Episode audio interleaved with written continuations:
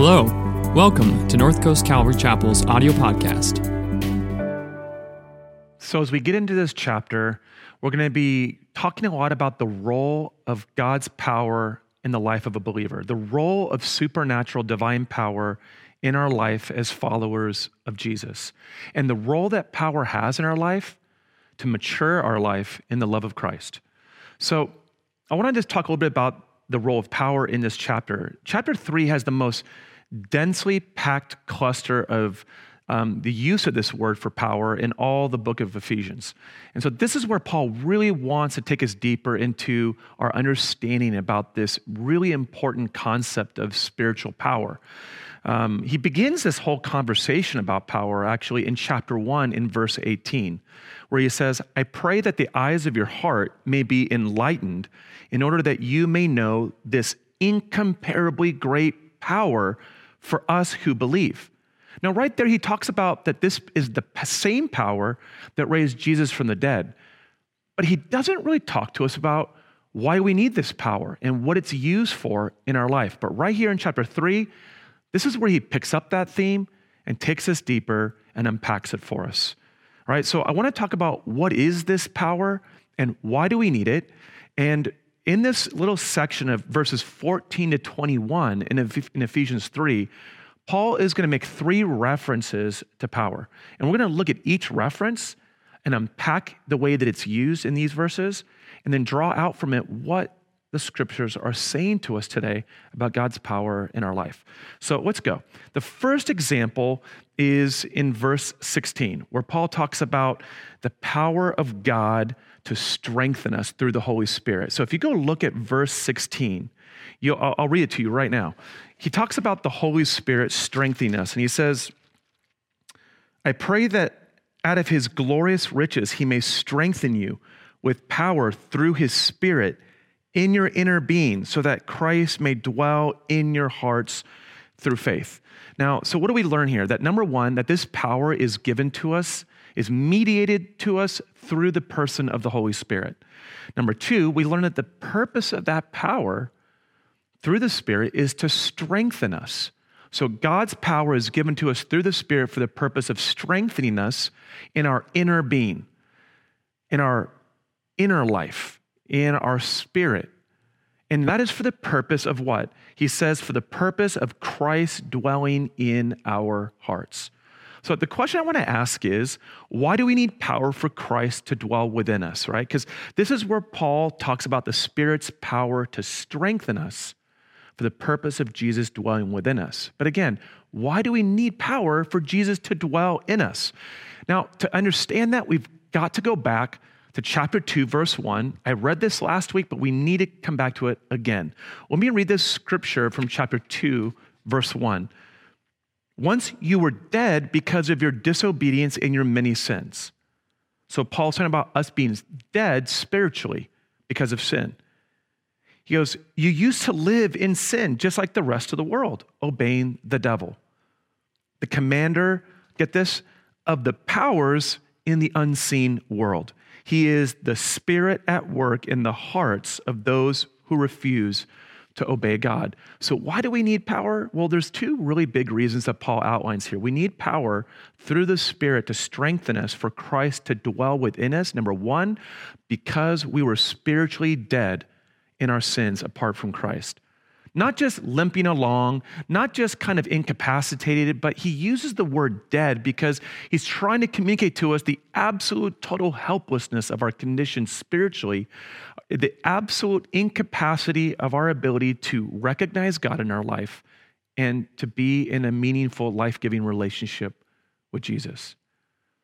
Number two, not only are we dead in our sin, not only is our will completely dead in its capacity to cooperate with God. But there is another spiritual force or power that is exercising influence and dominion over our inner lives. And as it says here, He is the Spirit at work in the hearts. So we need power from the Holy Spirit because there's already another Spirit that is at work in our hearts. Your heart is under the power and the rule of another spiritual being. And so we need a greater power greater than this pre existing power to overturn it and overcome it and to deliver us and set us free. So, what Paul is doing here is he's pulling back the curtain on this heavenly realm again. And maybe for some of you, this is an uncomfortable topic, right? Because for some of us, we're just, we're materialists. We're used to just looking at the world through our five senses, what we can see, touch, and feel, and hear, and taste.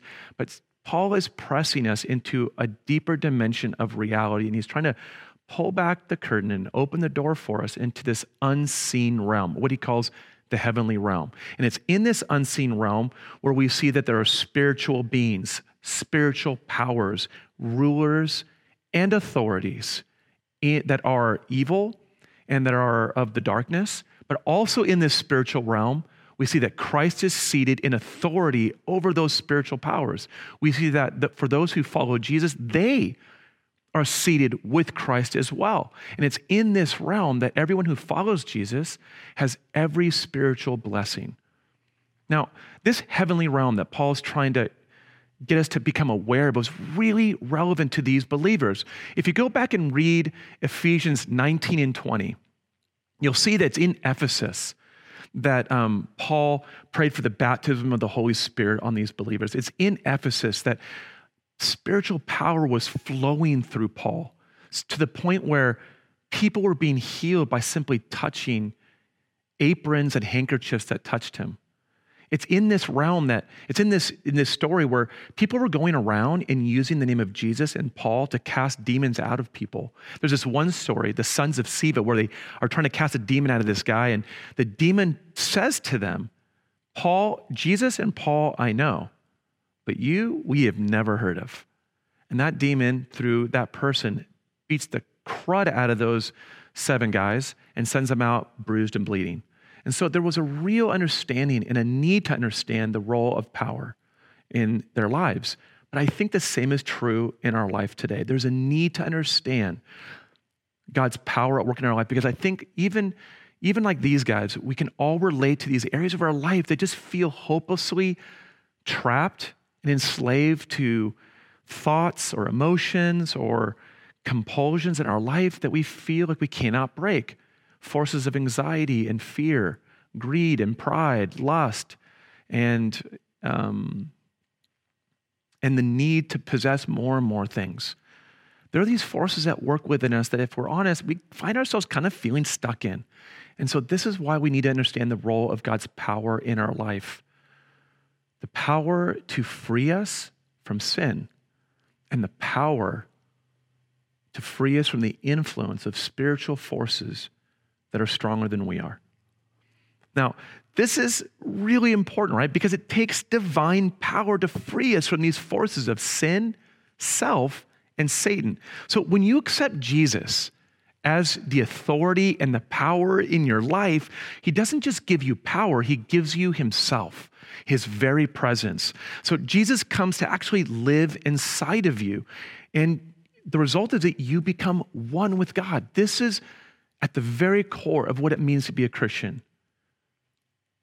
Before we get to anything else about what it, how to define the Christian life, before we get to any of our behaviors or practices or any kind of ritual like reading the Bible or going to church or even good things like giving generously or practicing hospitality, these things are good.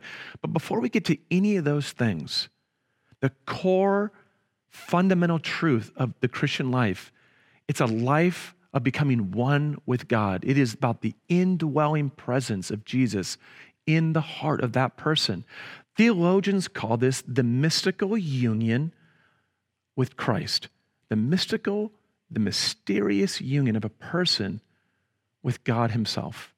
And that's because in Colossians 1:27, Paul actually uses these terms. So he actually says, he calls this indwelling of Christ the glorious mystery that is Christ in you. And it is a mystery. I mean, it's not something we can really understand. It's beyond, it's trans-rational. It goes beyond our ability to wrap our mind around because it's not just metaphorical language.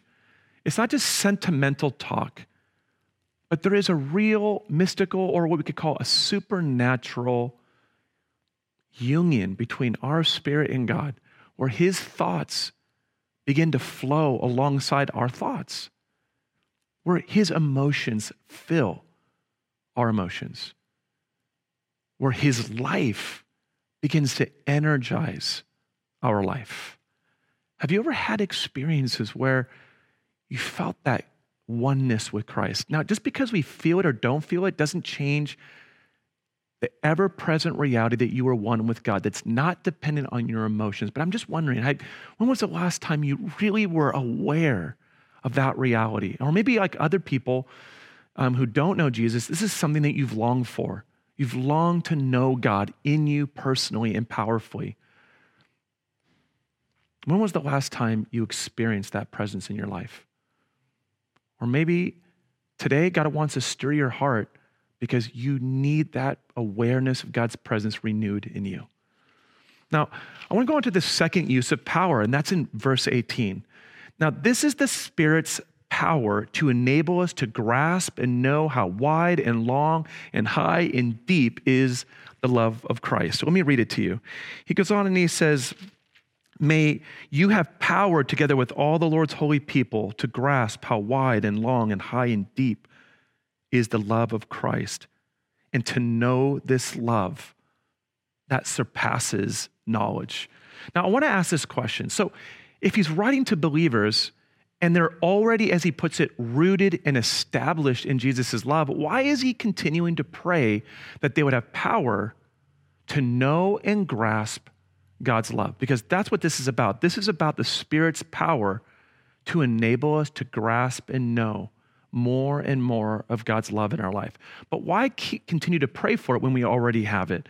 And that's because in verse 19, he says something really important. So look at verse 19. He says this that this is a love that surpasses knowledge, right? It's like inexhaustible. You can never fully wrap your mind around the magnitude and the vastness of God's love. I remember when I first became a believer, I had a profound encounter with Jesus' love. Whenever I describe my coming to faith, I describe it in two phases. The first phase was an awareness that I didn't have a relationship with Jesus, and the realization by not having a relationship with Jesus that I wasn't right with God. And that if I wasn't right with God, there was the risk of spending eternity separated from God. Now, that got my attention and woke me up, but that's not what really converted me. It got my attention, but it didn't transform me.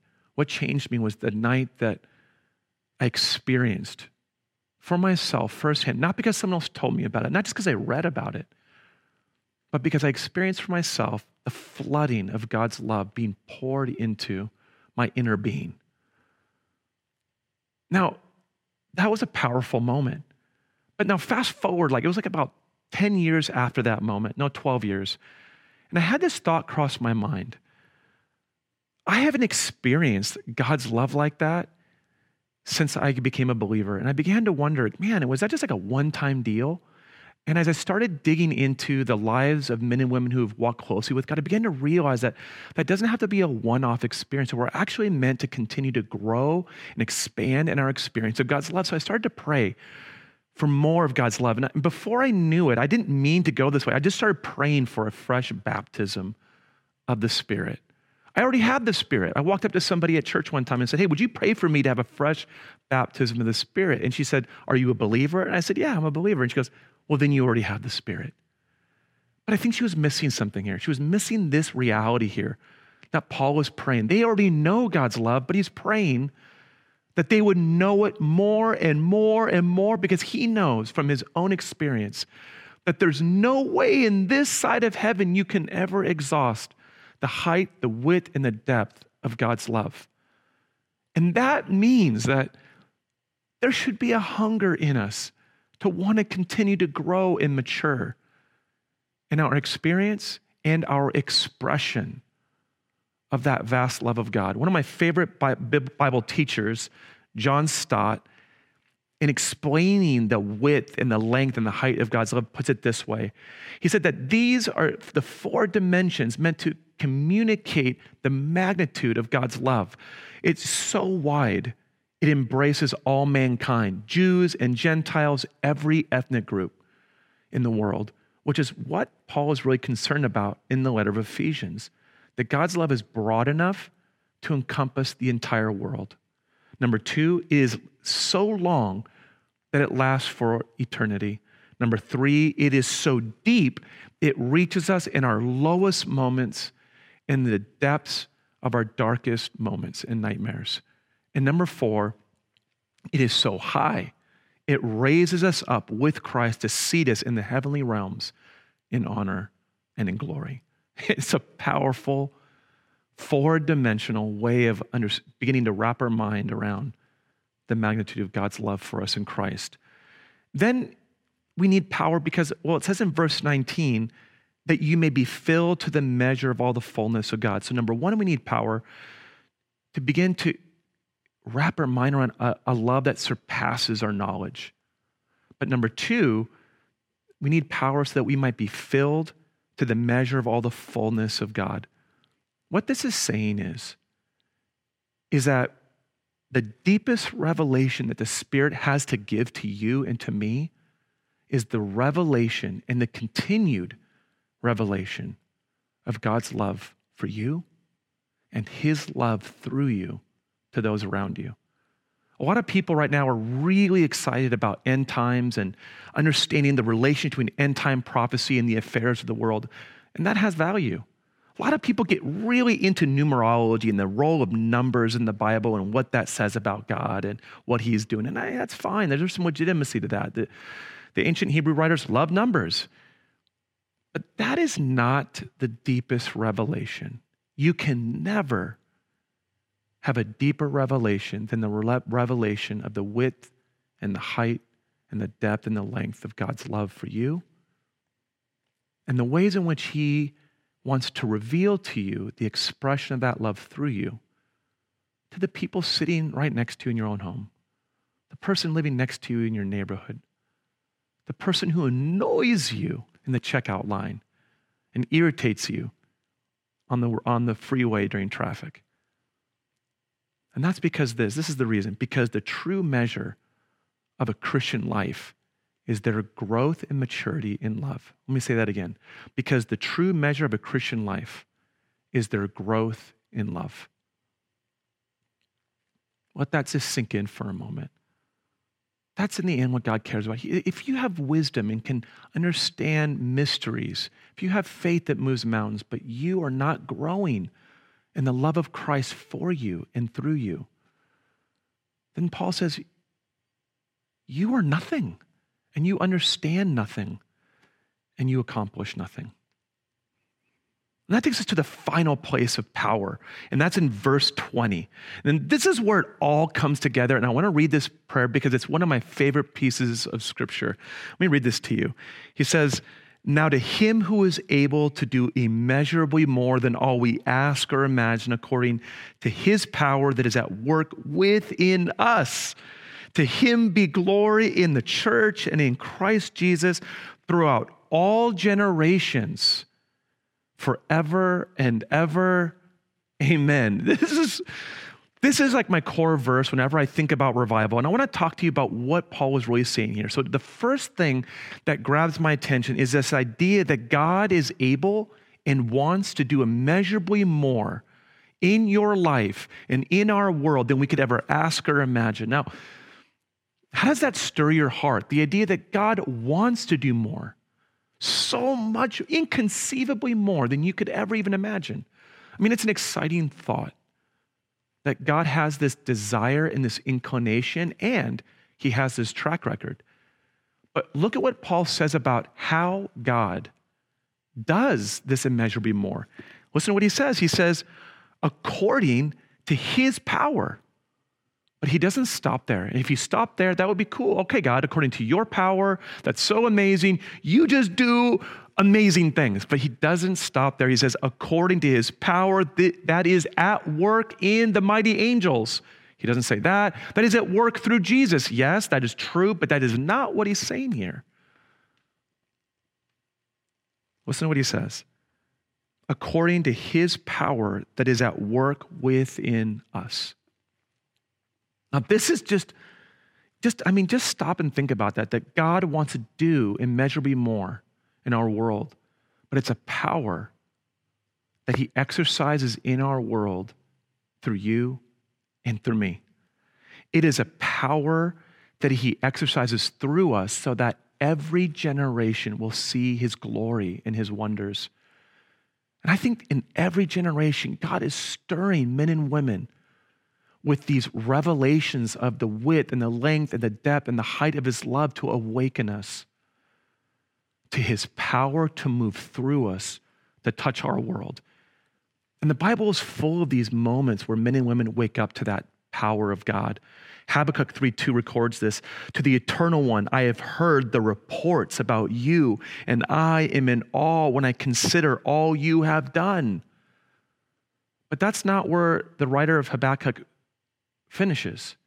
He doesn't just stop and gaze and wonder what God has done. Watch what he says here O eternal one, revive your work in our lifetime. Reveal it among us in our times. Every generation needs its own revival. And when we allow the Holy Spirit to reveal the magnitude of God's love for us, as we allow that realization, that awareness to grow, that, that empowers us to be men and women who say, God, I saw what you did. I'm crying out to you again right now. Do it again. Do it in my family. Do it in my life. Do it in my church. Do it in my neighbor. I want to just carry this with us into worship for a moment. As we go into worship, where is God stirring you for a fresh move of His Spirit? Where is He awakening you to the depth of His love? Where do you sense the need for more of His power and His Spirit in your life? So, what is Paul talking about in this passage? He's talking about the power of the Holy Spirit to strengthen us that Christ might dwell in us, the power to open our eyes to grasp and to know the width and the length, the height and the depth of Christ's love more and more with every passing year of our life. It is the power to fill us with all the fullness of God, and it is the power to awaken us to see that what God has done in ages past, God is continuing and wants to do today in our world and in our life. Because God loves you, when you realize just the depth of God's love for you here and now, today, it just sets you free to go, man, God didn't want to just do great things before. He wants to do those things now, here, in me, around me. And so I want to just take a moment to just lead us in prayer, to cry out to God, to just ask God to open us to his love with fresh power and to stir our hearts to believe that that power is meant to, to be a, an unstoppable force in you and in our world right now. Let's pray. God, we just welcome your spirit to awaken us to your love. If we are not yet followers, I pray that you would open our hearts to reach out to you, to place our faith in you, to receive your forgiveness for our sin. And for those of us who have been following you, would you just stir our heart that no matter how much we have learned about your love, we have only just begun. Stir in us a hunger and a thirst to know this love more deeply. Awaken in us a passion for revival, for our life to be revived, and to see the immeasurably more of your power at work in our world again. God, we pray what you've done in the past. We pray, would you do it again? Would you do it in our life? Would you do it in our families? Do it in our church. In Jesus' name, amen. God bless you. Have a good week. Thanks for listening this week. If you're looking for ways to serve, give, or get connected, please visit our website, northcoastcalvary.org.